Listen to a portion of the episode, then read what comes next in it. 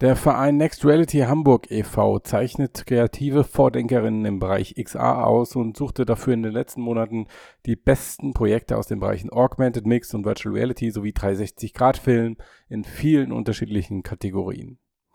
Insgesamt gab es Wahnsinn, über 100 Einreichungen aus Deutschland, Österreich und der Schweiz. Ein großer Erfolg also, und aus dieser großen Anzahl Einsendungen wählte die Jury 21 Nominierte aus in 7 Kategorien. Wer hat gewonnen, fragt ihr euch jetzt sicher?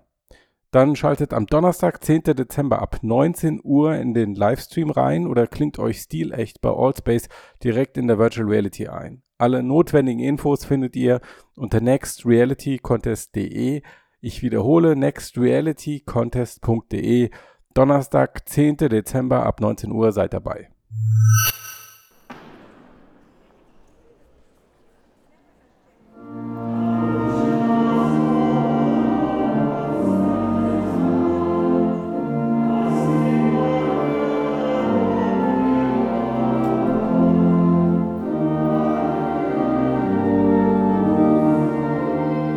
Wir sind heute hier zusammengekommen, um uns von Polly zu verabschieden.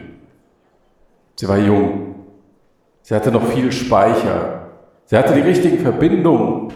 Sie trug das Interface am rechten Fleck. Stopp! Hallo, guten Tag! Guten Tag, hallo, guten Tag. Hallo, ist hier das die Beerdigung? Entschuldigen Sie mal. Sehen Sie nicht, dass ich hier gerade eine Beerdigung vornehme? Sie stören. Ja, warten Sie. Ich habe hier eine Grabsteinlieferung, habe ich. Was denn? Ja. Für Sie. Ich bin ja doch richtig in einem Beerdigungsinstitutshaus-Dings. Ja, und wie Sie sehen, beerdige ich gerade. Gut, ich habe hier einen Grabstein für das Stadia. Ja, nein, das ist, da sind Sie noch ein bisschen früh dran. Die Lieferung hätte frühestens in einem halben Jahr kommen sollen. Bitte Stellen Sie die im Lager ab. Ja, wohin? Ja, einfach hinter die Tür, da neben dem Stein, wo Magic Leap steht und auf dem anderen, wo AR-Core steht. Einfach dazwischen stellen. Magic Leap und das AR-Core, da kommt das Stadia hin. Gut, und was wird jetzt hier beerdigt? Die 3D-Zukunft.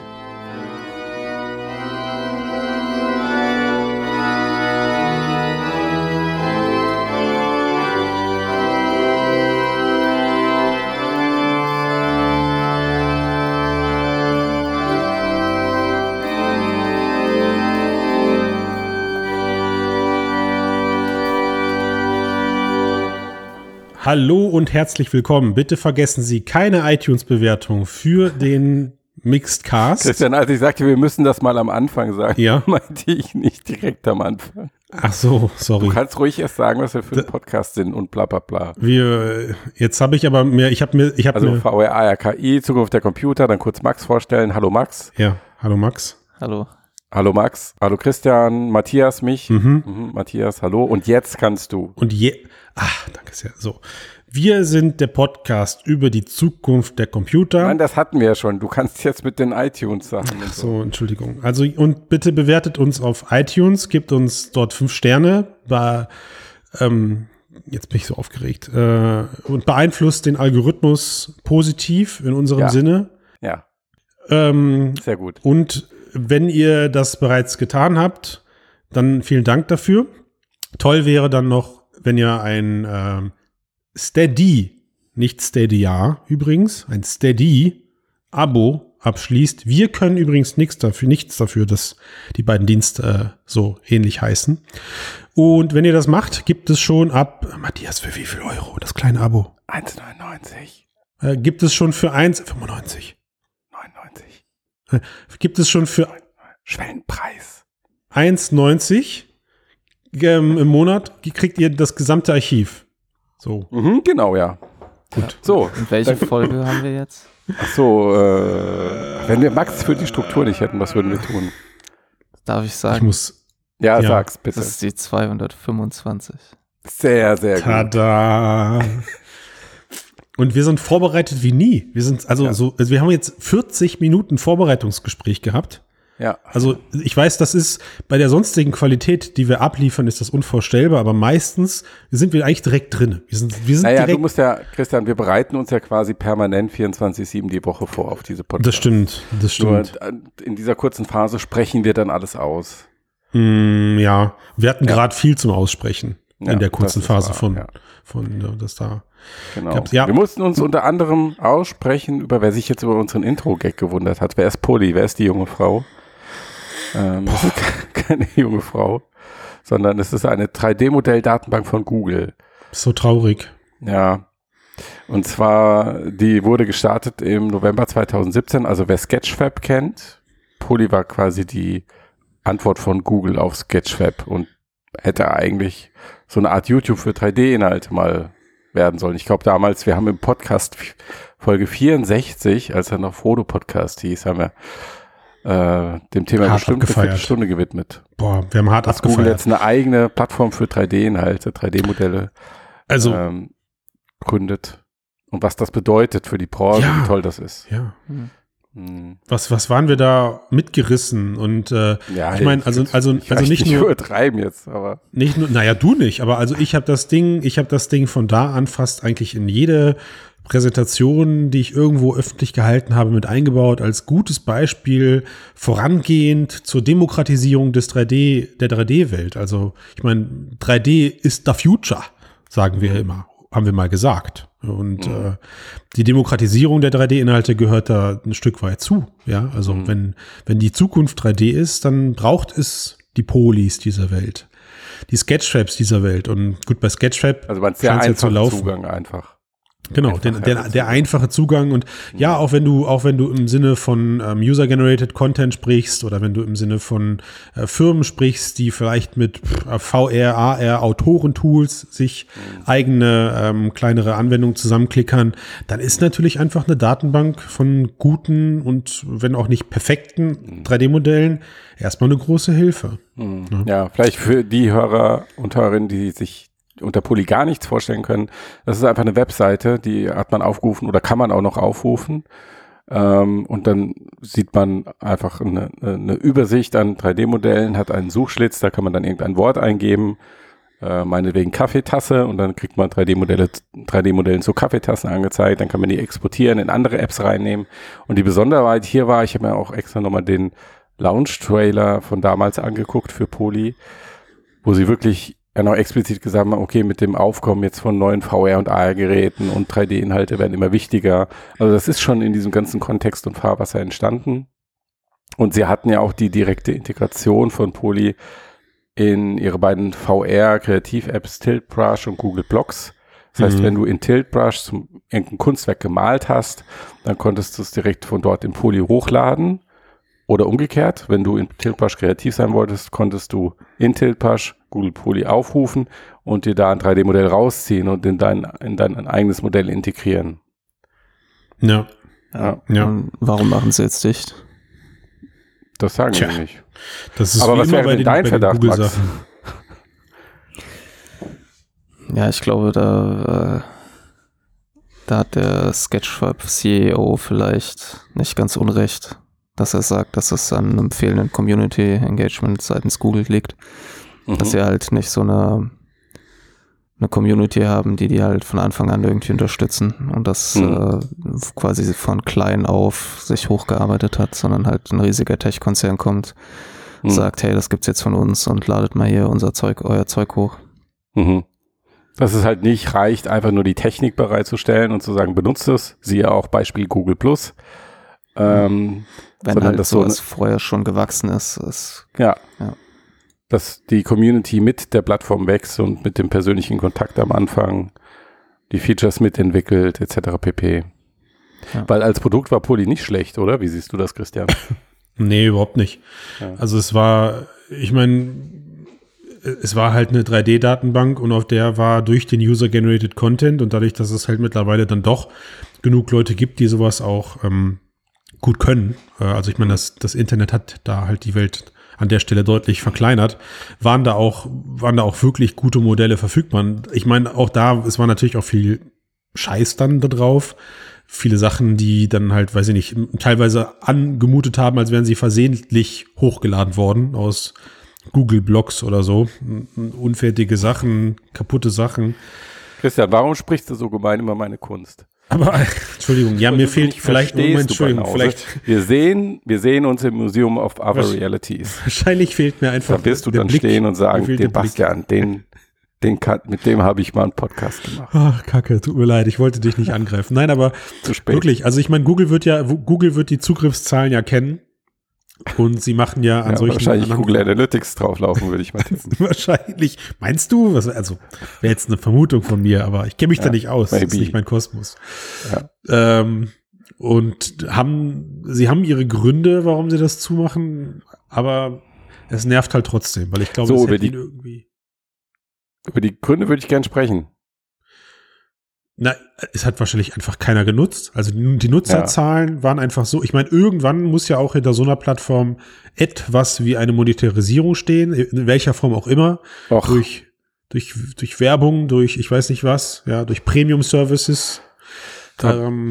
Meinst du echt jetzt bei so einer Nischenanwendung wie Polly? Also die Frage, der Elefant, der hier im Raum steht, sagt man das so?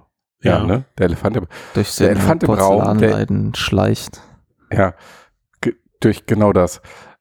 Ist ja die Frage, ob jetzt mit dem Abschied von Polly ist das eine strategische Entscheidung in einem größeren Kontext. Das heißt, es geht weniger um die Plattform Polly, sondern es geht darum, das, was wir damals gesagt haben, also VR, AR, 3D, das kommt vielleicht doch nicht so schnell oder gar nicht so in der Form.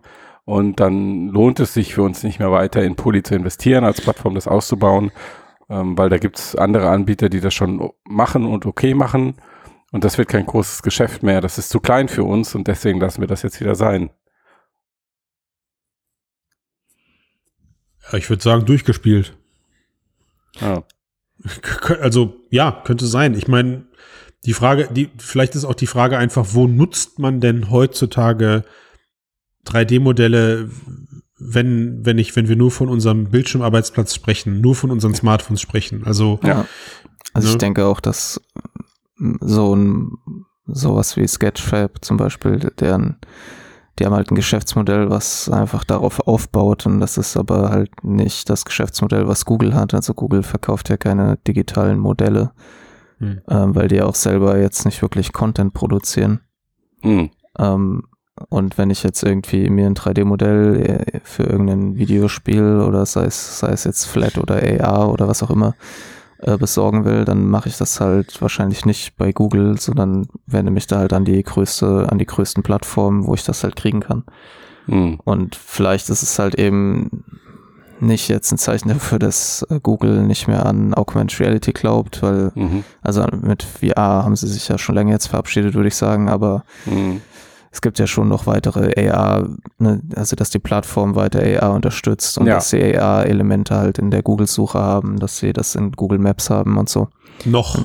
Und ich denke, das wird wahrscheinlich auch so bleiben.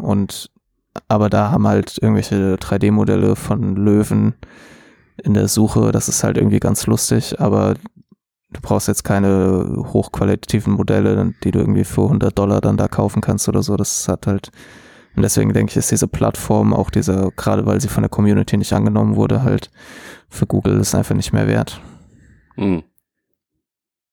Weil ich denke, wenn sie davon irgendwas gehabt hätten, wäre, dass sie halt, wenn da genug Leute mitgemacht hätten und sie die größte Plattform geworden wäre, dann wäre das vielleicht ein bisschen anders ausgesehen, aber so haben sie ja nichts davon. Ja, ich kann mir vorstellen, dass sie damals auch den Markt so ein bisschen anschieben wollten und jetzt halt sehen, dass der Markt sich nicht so richtig anschieben lässt. Und dass vielleicht der eine Anbieter, den es da schon gibt und der es gut macht mit Sketchfab, einfach reicht. Es gibt ja nicht nur den einen, es gibt auch noch Turbo Squid, es gibt CG Trader halt. Klar, ne, also es gibt auf jeden Fall schon mehrere Plattform. Bei Google Polly es war halt dieser User-Generated Content von Nicht-Artist-Seite, der so ein bisschen in den Vordergrund versucht wurde zu rücken, und zwar durch die VR-Brillen. Also vielleicht ist es auch irgendwie so ein Einhergehen, dass Google halt ihre eigene VR-Strategie aufgegeben hat, dass sie gesagt haben, okay, wir werden keine VR-Brillen haben, mit denen die Leute morgen mit virtueller Knete oder Modelliermasse 3D-Modelle erstellen, um sie auf Poly hochzuladen. Also ist unser Gesamtkonstrukt, ist es nicht mehr wert, Poly am Leben zu lassen. Und nur für Oculus wollen wir das Ding nicht betreiben, sozusagen. Ja. Und dann haben sie halt noch das andere Hosting, in Anführungszeichen, ist kein Hosting, aber Ausspielkanal. Max, du hast ja gesagt, die Google-Suche. Und die ist ja der viel mächtigere Ausspielkanal sowieso. Aber die wird ja, also, die wird ja momentan eher von Google selbst kuratiert. Und mit, ja, richtig, im Moment noch. 3D-Modellen bestimmt. Klar, aber theoretisch, so wie du jetzt auch in der Google-Suche nach einem Video suchen kannst, wenn du auf die Videoreiter klickst, könnte es ja auch eine Integration dann mal für diese 3D-Modelle geben. Dass dann mal ein Suchergebnisreiter 3D dabei ist und dann klickst du drauf und dann hast du all diese Sachen. Hab das Gefühl, das lassen sie sich dann aber auch teuer bezahlen. Logischerweise. Ja, mit Sicherheit. Das ist ja auch da, dann wären wir wieder am Thema Geschäftsmodell, aber ja. Aber es ist halt jetzt in all den Sachen, die Google so gemacht hat, Daydream VR weg, dann haben sie kürzlich hier diese XR-Lern-App für Schulen eingestellt. Wie heißt diese Seite? Expedition CC, ja. VR und AR, die ist weg. Dann waren sie ja mit über 1,5 Milliarde drin bei Magic Leap. Das Geld ist ja auch mehr oder weniger weg. Also ihnen bleibt im Moment eigentlich nur AR-Core.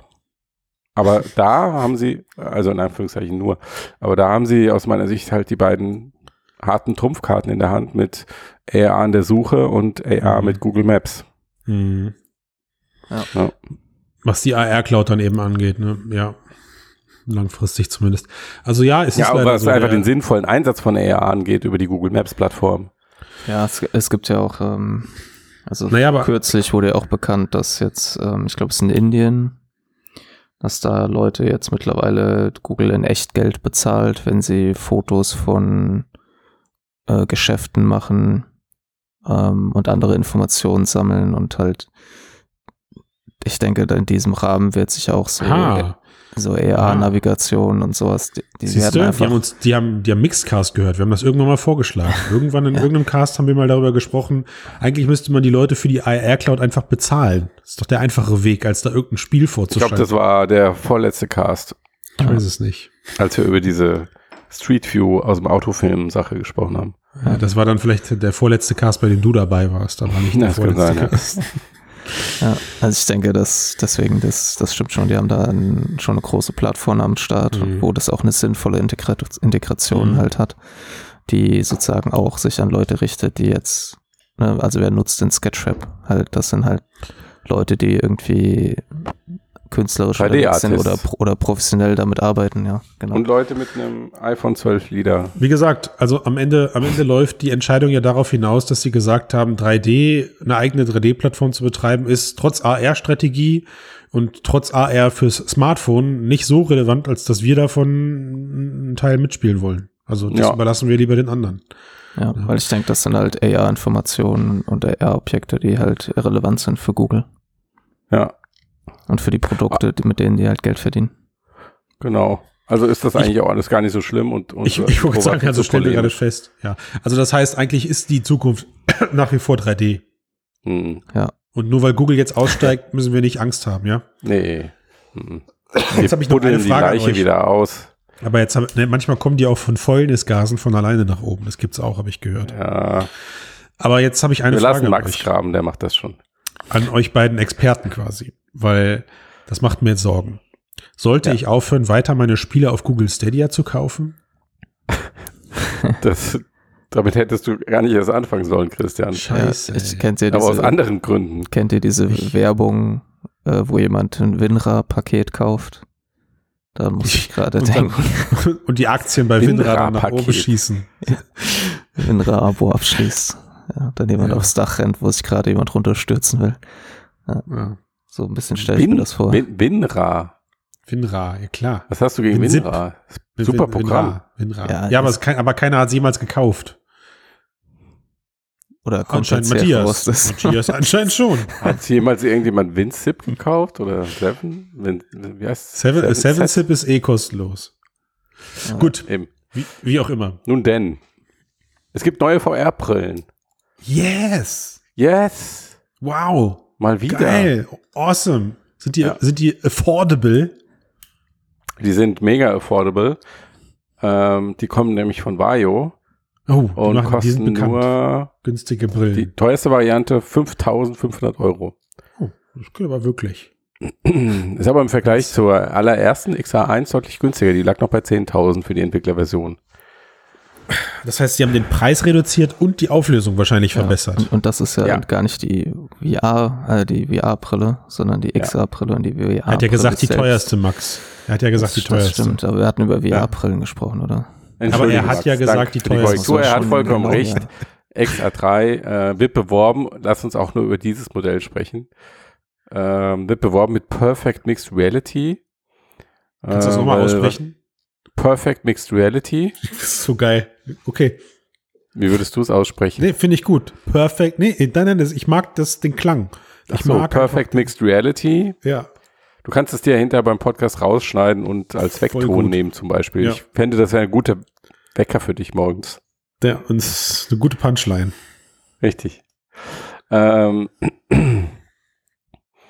Kommt jetzt nochmal mit einem erweiterten Sichtfeld, Inside-Out-Tracking sowieso ist ja mittlerweile Standard, einem integrierten Modul für Hand-Tracking von Ultra Leap.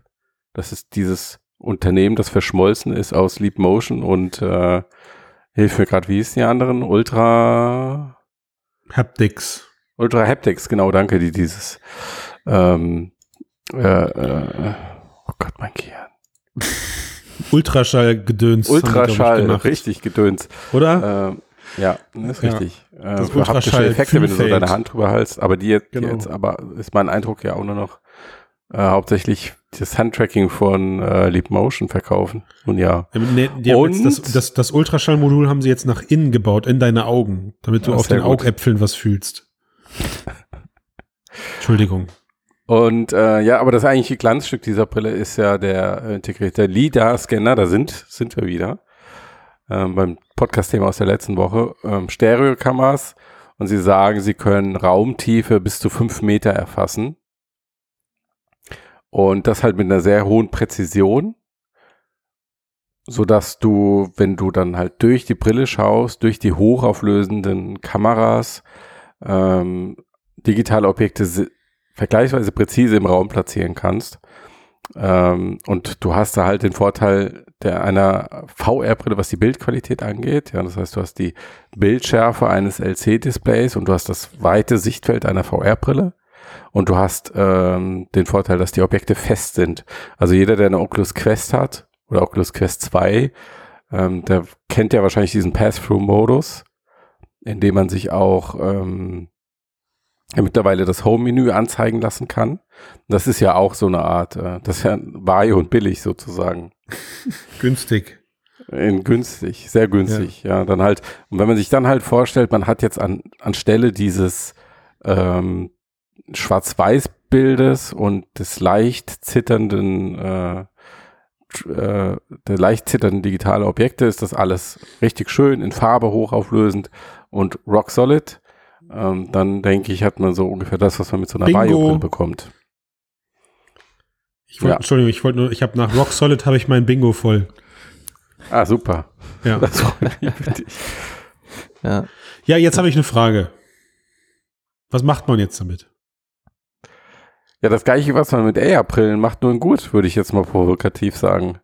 Aber noch nicht im Feld, sondern eher für Testzwecke oder um AR-Forschung zu betreiben, aber du willst mir noch nicht ernsthaft erzählen, dass du sagst, damit kann man geiles Home-Entertainment und Outdoor-AR erleben.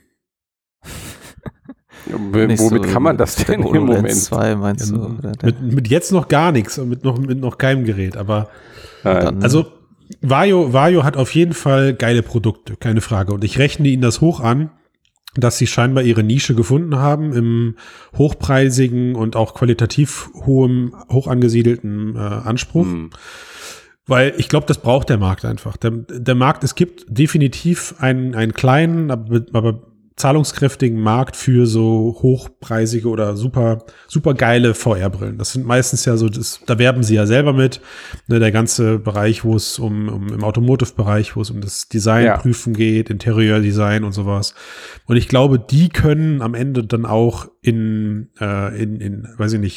Testumgebungen vielleicht von so einer rock-solid AR-Funktion profitieren, indem sie dann an einem, physischen Auto-Mock-up das Armaturenbrett nahtlos, die Armaturenbrett-Varianten nahtlos drüber blenden.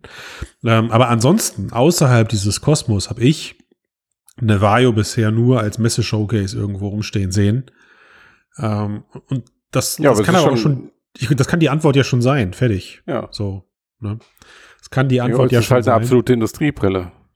Aber die Frage, die mich ja eigentlich interessiert, und das geht ja auch gerade bei Twitter so ein bisschen rum, warum sollte man denn jetzt zum Beispiel einer HoloLens 2 den Vorzug geben vor so einem Gerät wie dem Varjo, wie der neuen Varjo, die ja nun die Kernfunktion, nämlich ein digitales Objekt im realen Raum anzeigen, möglichst präziser und diskutierbar in einer höheren Qualität hinbekommt.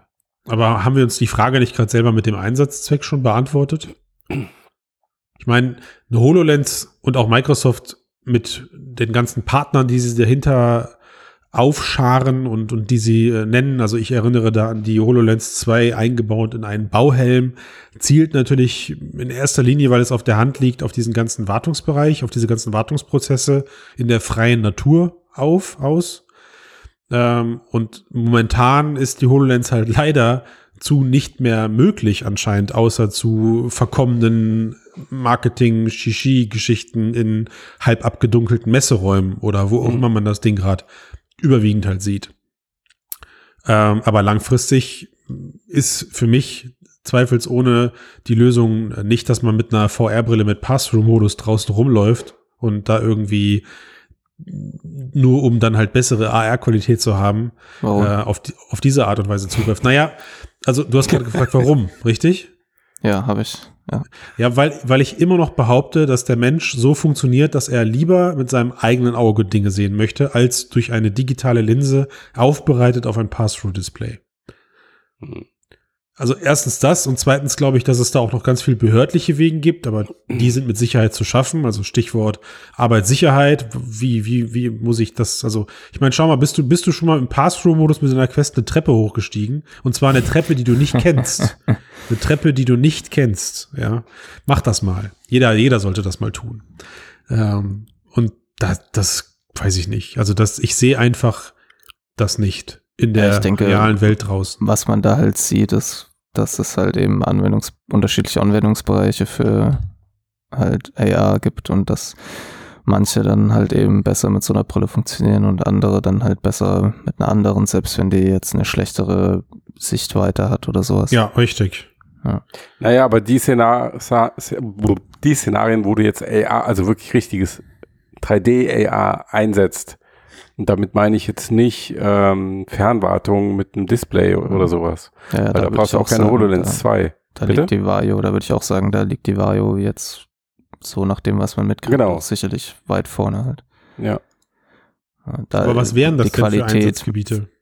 Naja, alles, was so im Bereich 3D-Design, vor allen Dingen Autoindustrie, diese Dinge. Ja, also die wird auch schon im Militärtraining eingesetzt, die Varjo. Also die gibt's nicht nur auf Messeständen so, sondern oder sowas. Ja. Diese hohe, weil quasi die Qualität derjenigen, für die das Produkt nicht kennen, die Qualität der Darstellung ist halt wesentlich höher als bei einem normalen Display, da die eben zwei Displays ineinander gelegt haben, von dem einen eine relativ hohe Auflösung hat und in dem Bildfokus quasi sitzt. Also wo ich auf jeden Fall bei euch bin und das und alles, aber alles, was mit Simulationen zu tun hat, natürlich. Ja. Mhm. Also um den Satz zu Ende zu führen, wo ich bei euch bin, ist, ich halte es für wahrscheinlicher, dass wir sichtfeldfüllende XR, also Pass-Through-VR-Brillen sehen werden, wo eigentlich dann sozusagen AR in der Form zu erleben ist, wie wir uns das alle gerade wünschen, nämlich auf diesem Weg durch den digitalen Aufbereiter namens Pass-Through, also außen sind genug Kameras dran, innen gibt es irgendwann, ich weiß nicht, ausgetüftelte Linsen mit gekrümmten Displays, mit gekrümmten Mikrodisplays, die sind ja in der Varjo jetzt schon im Kern verbaut. Also dadurch sind sie ja so ein bisschen auch ins Licht der Öffentlichkeit geraten, weil sie diese super krass aufgelösten Mikrodisplays in der Mitte haben, die jetzt übrigens auch größer geworden sind mit den neuen Geräten. Bin ich voll bei euch. Also ich glaube auf jeden Fall, dass AR in der Form, im Endziel in erlebbarer Form schneller mit solchen Bauformen möglich ist als in der nativen AR-Brillen-Bauweise. So wie, also ja. auch nach dem Cast von vor 2 Wochen mit unserem Spezialisten, unserem Display-Spezialisten, glaube ich. Ja. Das halt auch eher. Ne? Aber was den wirklichen Einsatz dann auch langfristig gesehen beim Endverbraucher angeht, da sehe ich. Ja, aber ein Endverbraucher müssen wir, glaube ich, in dem Kontext nicht sprechen. Aber das ist doch, ja auch ich habe es jetzt getan, sorry. Ja. Also, ich hab's da jetzt die Entschuldigung getan. Kommt zu spät, Christian. Ach, Kacke. Ich habe halt wieder nach den Sternen gegriffen. Ja. Gut, dann haben wir noch ein Thema jetzt auf der Agenda stehen. Und das ist, glaube ich, von all den Dingen, über die wir heute gesprochen haben, das mit wahrscheinlich der größten Tragweite. Nämlich DeepMind hat diese Woche die 2. Generation von AlphaFold vorgestellt, enthüllt. AlphaFold ist eine KI-Software, die simuliert Proteine oder die Proteine in einer Simulation falten kann. Genau, und das mittlerweile jetzt die 1. Generation dieser Software, die ziemlich genau vor 2 Jahren vorgestellt wurde, im Dezember 2018. Die konnte das auch schon ziemlich gut. Die haben damals bei so einem wissenschaftlichen Benchmark, einem Wettbewerb mitgemacht. Und da war die Software schon deutlich besser als die menschlichen Teilnehmer in bestimmten Tests. Und jetzt hat DeepMind, wie gesagt, die 2. Generation dieser Software vorgestellt. Und die ist jetzt noch besser. So wie man sich das wünscht. So wie man sich das wünscht, genau. Macht richtig. Sinn. Wie gut ist sie denn, Max? Na, wenn man sich den Graphen anschaut, in dem die quasi AlphaFold 2 mit der Konkurrenz in diesem Wettbewerb verglichen wird, dann sieht das ungefähr so aus, wie wenn Cristiano Ronaldo im Kinderfußball mitspielt. Ja, also das ist ziemlich gut. Ja. Aber bevor wir da noch tiefer drauf einsteigen, lass uns noch mal einen Schritt zurückgehen und sagen, warum ist das denn überhaupt wichtig? Weil viele Hörerinnen denken sich jetzt vielleicht, Proteine falten, für was braucht man das denn? Grundsätzlich ist es so, dass die Form, also mit der Faltung meint man, dass sozusagen, wenn Proteine entstehen, dann bestehen aus Aminosäuren, also aus Aminosäurenketten. Und wenn die Aminosäuren, die haben halt gewisse Eigenschaften, die können zum Beispiel so eine Ladung haben, ja, eine negative oder positive Ladung, und dann ziehen die sich halt so ein bisschen an oder stoßen sich ab. Und das führt dazu, dass quasi diese Kette an Aminosäuren sich quasi so zusammenwurstelt. Ja, und daraus entsteht sozusagen so eine komplexe geometrische Struktur. Und das nennt man halt die Faltung. Und die Struktur eines Proteins bestimmt halt seine Funktion im Körper oder eben in anderen Prozessen. Und diese Proteine sind zum Beispiel dafür da, die DNA aufzuspalten, die DNA auszulesen und weitere Proteine zu generieren. Die sind halt überall in allen Muskeln quasi die Workhorses des Lebens. Ja, also sind die Grundlage des Lebens, kann man so sagen. Ja. Und sind eben an allem beteiligt, was gut und was schlecht ist. Also, und das ist alles natürlich nur eine Beschreibung von jemandem, der jetzt keine Genetik studiert hat. Also. Das ist vollkommen okay. Wir haben auch ganz viele Leute, die zuhören, die keine Genetik studiert haben. Ja. Und alle Genetiker waren kurz weg. Aber um das nochmal ein bisschen auf den Punkt zu bringen, warum sind denn Forscher so erpicht darauf, die Faltung eines Proteins vorherzusagen? Naja, also die Grundidee ist die, dass, wie gesagt, wenn man weiß, okay, die Struktur eines Proteins bestimmt seine Funktion, dann ist es so, dass es aber ganz schön schwer festzustellen ist, wie die genaue Struktur eines Proteins aussieht. Es gibt experimentelle Methoden, wo das Protein quasi kristallisiert wird und mit irgendwelchen Strahlungen oder irgendwelchen Formen von Strahlung letzten Endes irgendwie beschossen wird, und dann kann man auslesen, was es für eine Struktur hat, aber das ist halt teuer, sehr zeitaufwendig, braucht halt enorme Ressourcen und ist deswegen auch für nur ein Bruchteil der Proteine, die im Menschenkörper unterwegs sind, bisher geschehen. Man sagt ungefähr, dass nicht mal 1% oder ungefähr 1% aller im Menschenkörper vorkommenden Proteine schon so bestimmt wurden. Wow. Man weiß aber auch, dass es anhand der Proteinsequenz, also dass es sozusagen die Sequenz in der RNA, die bestimmt, welches Protein synthetisiert wird, nicht synthetisiert wird, welches Protein halt hergestellt wird. Wenn ich das quasi weiß, dann müsste ich eigentlich, dann weiß ich ja, welche Aminosäuren im Protein vorkommen. Mhm. Das quasi den Code kann ich auslesen. Und eigentlich müsste man dann ja daraus auch Rückschlüsse darauf ziehen können, wie sich das faltet. Mhm. Das Problem ist aber, dass es so viele verschiedene Möglichkeiten gibt, wie sich das faltet, dass man das in der Praxis halt einfach nicht mit einem normalen Computer ausrechnen kann. Mhm. Ja, es gibt ja diesen schönen Vergleich, dass man halt sagt, dass wenn ich das machen wollen würde, dann bräuchte ich mehr Zeit, als das Universum existiert. Bisher. Ja, das ist wahrscheinlich recht viel Zeit. Ja, relativ viel. Das haben wir aber immer noch nicht gesagt, warum die Forscher das machen wollen. Also ja, weil wenn ich die Struktur nun eines Proteins und damit seine Funktion kenne, verstehe ich zum Beispiel, wie ein Virus an die Zellen andockt und seine RNA injiziert.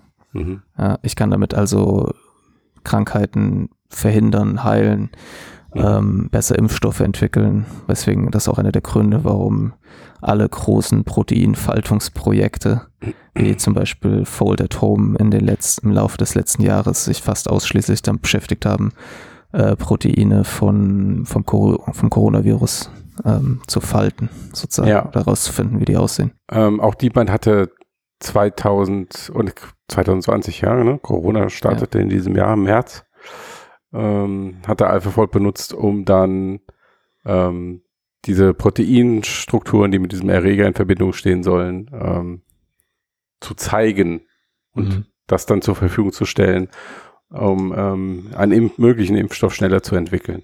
Also man kann sagen, die Auswirkungen davon, wenn man jetzt eine Software hat, die verlässlich und schnell vor allem diese Proteinstrukturen vorhersagen könnte, die wären ziemlich groß. Ja, und das ist in vielen Bereichen des Lebens. Das ist nur ein Bruchteil der Anwendungen, da halt auch in fast allen großen Industrien Proteine zum Einsatz kommen.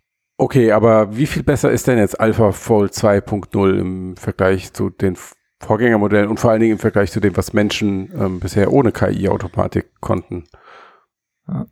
Also die machen verschiedene Tests. Es gibt so eine Organisation, die eben so einen Wettbewerb veranstaltet, wo verschiedene Forscherteams ihre Algorithmen testen können. Da werden vorher Proteine empirisch eben durch diese Kristallisierung und so identifiziert, also die Strukturen. Und die Forschungsergebnisse werden aber nicht veröffentlicht, sodass quasi nur die entsprechenden Wettbewerbveranstalter die Daten haben. Mhm. Und dann wird quasi den Teilnehmenden die Informationen über die Proteine gegeben, die sie halt eben dann vorhersagen sollen, quasi die Struktur. Ja. Und da ist es so, dass quasi vor 2 Jahren noch da AlphaFold auch schon mit großem Abstand geführt hat, aber dass es jetzt nochmal zu einer deutlichen Verbesserung gekommen wird. Mhm. Und da gibt es eben verschiedene Werte und einer der relativ aussagekräftigen Werte ist der Global Distance Test-Wert. Mhm. Der sagt letzten Endes aus, wie nah, meint hier wirklich die Breite von einem Atom, wie nahe die Vorhersage dieser Struktur sich überlagern lässt auf die tatsächliche Struktur des Proteins. Und da gab es halt einen Wert von 100, heißt, es ist genau so, wie man es quasi empirisch festgestellt hat. Und da hat AlphaFold im Schnitt einen Wert von 92,4 erreicht und ein Wert ab 90 gilt eben als vergleichbar mit der Präzision, die experimentelle Methoden bieten. Die viel aufwendiger sind im Vergleich. Ja, wesentlich aufwendiger, genau. Und es gibt dann eben noch Formen von Proteinen, die relativ schwer vorherzusagen sind. Da lag das im Schnitt etwa bei 87 und da ist der Vergleichswert von den vor 2 Jahren bei 53 gewesen. Also es gibt da einen Sprung von 34 Punkten. Das ist ja relativ erstaunlich. Und wie haben Sie das hinbekommen, innerhalb dieser zwei Jahre die Qualität so zu verbessern? Ja, also im Prinzip haben sie ihre Struktur dieses Systems, dieses Algorithmus verändert. Die haben vorher eben auf so Convolutional Networks gesetzt, die man ja aus der Bilderkennung kennt und die da relativ eigentlich immer noch Standard sind. Und die haben jetzt gewechselt auf, man weiß es noch nicht genau, sie haben das Paper noch nicht veröffentlicht, aber sie sprechen von einem Attention-Based Algorithm, was ziemlich sicher heißt, dass sie Transformer einsetzen. Und das ist ja die Architektur, die im Natural Language Processing im Prinzip alle Systeme ersetzt hat, die es vorher gab. Das ist der absolute Standard geworden jetzt. Gerade GPT-3 fällt einem da ein. In der Bildanalyse gibt es jetzt auch einige Beispiele innerhalb der letzten paar Monate, die gezeigt haben, dass das gut geht. Und es gab auch schon in den letzten Monaten ein paar Beispiele, wo Forscher gezeigt haben, dass man solche Proteinvorhersagegeschichten mit Transformern ganz gut erledigen kann. Und deswegen ist ziemlich sicher, dass AlphaFold 2 eben auf die Transformer setzt und dadurch mehr Informationen in die Generierung dieser Strukturen mit einbeziehen kann, was quasi in dem System vorher eben ein Bottleneck war. Weil es quasi also das ist eigentlich der Trick, es wird einfach mehr Informationen verarbeitet, mehr Kontext. Ja. Wir planen ja immer noch einen eigenen Cast, um das Thema Transformer mal zu erklären. Eine Reihe. Wir müssen nachrechnen. Aber ich wollte gerade sagen, aber das ist... schwierig. Aber jetzt, okay, soweit zu dem technischen Part. Jetzt ist es so, dass DeepMind ja jetzt auch, kann man ja schon sagen, nicht gerade leise ist bei dieser Ankündigung, sondern sie sprechen von einem wissenschaftlichen Durchbruch, hängen sich da schon recht weit aus dem Fenster und es gibt verschiedene Stimmen von Wissenschaftlern im Netz, die das nicht alle so bestätigen, aber sehr viele schon. Und was genau ist denn daran jetzt der Durchbruch? Also klar, dass man etwas viel schneller erreichen kann mit einem Computersystem, was vorher aufwendig experimentell war. Aber wie kommt das bei den Menschen an? Ja, also wie gesagt, seit DeepMind sagt, da gibt es sicherlich auch andere Meinungen, aber man kann das historisch, denke ich, schon ganz gut nachvollziehen, dass seit etwa 50 Jahren versucht wird, dieses Problem zu lösen. Und DeepMind und auch die Veranstalter sagen, okay, dieses AlphaFold 2 System ist tatsächlich in der Lage, dieses Problem zu lösen. Also das Problem, eine Proteinfaltung vorherzusagen. Ja. Die Kritiker sozusagen, die sagen jetzt, okay, Proteinfaltung bedeutet eben mehr als nur, zu verstehen bedeutet eben mehr als nur die Struktur einzelner Proteine, unabhängig von ihrem Kontext mit anderen Molekülen, anderen Proteinstrukturen und so weiter. Vorher zu sagen, das wäre quasi so ein Kritikpunkt, dass man sagen könnte, okay, da wurde, aber auch selbst die sagen, trotzdem die Ergebnisse sind beeindruckend. Und was es quasi für praktische Auswirkungen haben wird, kann ich auch nur spekulieren, aber kann ich mir einen dritten Arm wachsen lassen? Angesichts der Tatsache, was die Forscher so sagen, wirst du auf deinen dritten Arm leider erst nochmal verzichten müssen. Na toll. Auch wenn es da sehr interessante Forschung gibt, die aber jetzt nichts damit zu tun hat. Ja, aber wir haben jetzt ja den Artikel überschrieben mit die zweite Genrevolution. Worum es geht, ist letzten Endes, wenn man als erste Genrevolution bezeichnet man im Prinzip die Entdeckung und Entschlüsselung der DNA und das, das und es gibt mittlerweile ja eine globale Datenbank von DNA, die gigantisch ist und es gibt ein Äquivalent für Proteine, also Proteinstrukturen, eine Datenbank und da ist halt wirklich nur ein Bruchteil aller bekannten Proteine drin und die Idee, dass man sagt, das könnte eine zweite genetische Revolution auslösen, heißt halt, okay, wir können jetzt diese Datenbanken eben füllen, wir können viel mehr Proteine verstehen, wie die funktionieren, wir können die dann auch dadurch möglicherweise leichter nachbauen, aber vor allem geht es darum, dass ich, wenn ich irgendeine Aufgabe erledigen will, egal ob es jetzt heißt, ich will zum Beispiel einen Impfstoff entwickeln oder ich möchte künstliches Fleisch herstellen oder was auch immer und dafür suche ich halt irgendein Protein, muss ich vielleicht nicht mehr ganz so viel experimentieren, sondern kann halt eben mich an so ein System wie AlphaFold oder vielleicht auch andere Systeme, die sicherlich folgen werden, richten und kann sozusagen das, was ich vorhabe, stark beschleunigen, weil ich sozusagen schon von vornherein so ungefähr weiß, welche Proteine möglicherweise von der Struktur mit einer gewissen Wahrscheinlichkeit natürlich nur, aber mit einer gewissen Wahrscheinlichkeit meine Aufgabe halt erfüllen könnten. Okay. Oder ich gucke in die Datenbank und es ist schon, es wurde schon identifiziert. Dann ist es ja einfach. Ja, so einfach wie so Wissenschaft halt sein kann, aber ja. Verstanden. Ja, und also hätten wir AlphaFold 2, wenn ich noch kurz unterbrechen darf, und möglicherweise ein nächster Schritt wäre dann, dass ich sozusagen unabhängig davon, was das System macht, vielleicht in der Lage auch bin zu verstehen, nach welchen Regeln das System dann jetzt diese Proteine faltet und dass ich dann sozusagen im nächsten Schritt nicht nur davon profitiere, dass das Ding mir quasi vorher sagen kann, wie ein Protein sich faltet, sondern ich auch verstehe, warum sich das Protein oder nach welchen Regeln das Protein sich jetzt so und so faltet. Und mit diesem abstrakteren Verständnis kann ich natürlich dann weitere Forschung betreiben und neue Erkenntnisse gewinnen. Was könnte ich da machen? Könnte ich dann selbst Proteine falten? Ja, das wird in der Praxis ja durchaus schon gemacht, dass halt Proteine synthetisiert werden und dadurch, dass es halt, soweit ich das verstehe, die Funktion eines Proteins sehr stark an seine Struktur gebunden ist, kann ich auch aus verschiedenen Aminosäuren, wenn die richtig zusammengesetzt werden, eben gleich strukturierte Proteine bauen, was in der Evolution auch immer wieder vorkommt und dadurch die halt ihre Funktion erfüllen. Was ich dann letzten Endes, wenn ich diese Regeln verstehe, was ich dann damit noch weitermachen kann, heißt, denke ich mir, im ersten Schritt bedeutet das dann, dass die Biologen, Genetiker und so weiter halt diese Regeln untersuchen können und schauen können, hat das System das wirklich verstanden? Sind das tatsächlich die Regeln, nach denen das passiert? Kann ich diese Regeln sozusagen, wenn nicht, weiß ich immerhin vielleicht, wonach ich suchen muss, kann das verfeinern, kann wieder einen noch besseren Algorithmus produzieren, der noch besser Proteine versteht, und wenn ich dieses Verständnis davon habe, nach welchen Regeln das funktioniert, kann ich vielleicht von da aus auch leichter verstehen, wie einzelne Proteine mit anderen Proteinen in so Proteinkomplexen zusammen interagieren, was sozusagen auf jeden Fall der notwendige nächste Schritt ist, weil die Biologie halt in diesem Bereich extrem komplex ist und ich halt die Interaktion zwischen einem einzelnen Protein und anderen Proteinen oder anderen Molekülen verstehen muss, wenn ich eben mir den dritten Arm wachsen lassen will. Dieser Podcast wird bestimmt von vielen Kraftsportlern gehört. Ja. Wir denken jetzt schon über den vierten Arm nach, Matthias. Ich hatte ja wegen der häufigen Nennung des Wortes Protein, aber und wenn wir da jetzt einen Deckel drauf machen wollen und wir wollen was wäre denn ein sinnvolles Fazit? Kann man da überhaupt schon ein Fazit ziehen? Ja, ich glaube, es ist schwer, da jetzt ein Fazit zu ziehen, weil im Prinzip ist es erst der Beginn von etwas, glaube ich. Also ich glaube, wir sehen langsam, dass welche Erfolge oder welche Fortschritte in den Naturwissenschaften mit Deep Learning Modellen möglich sind.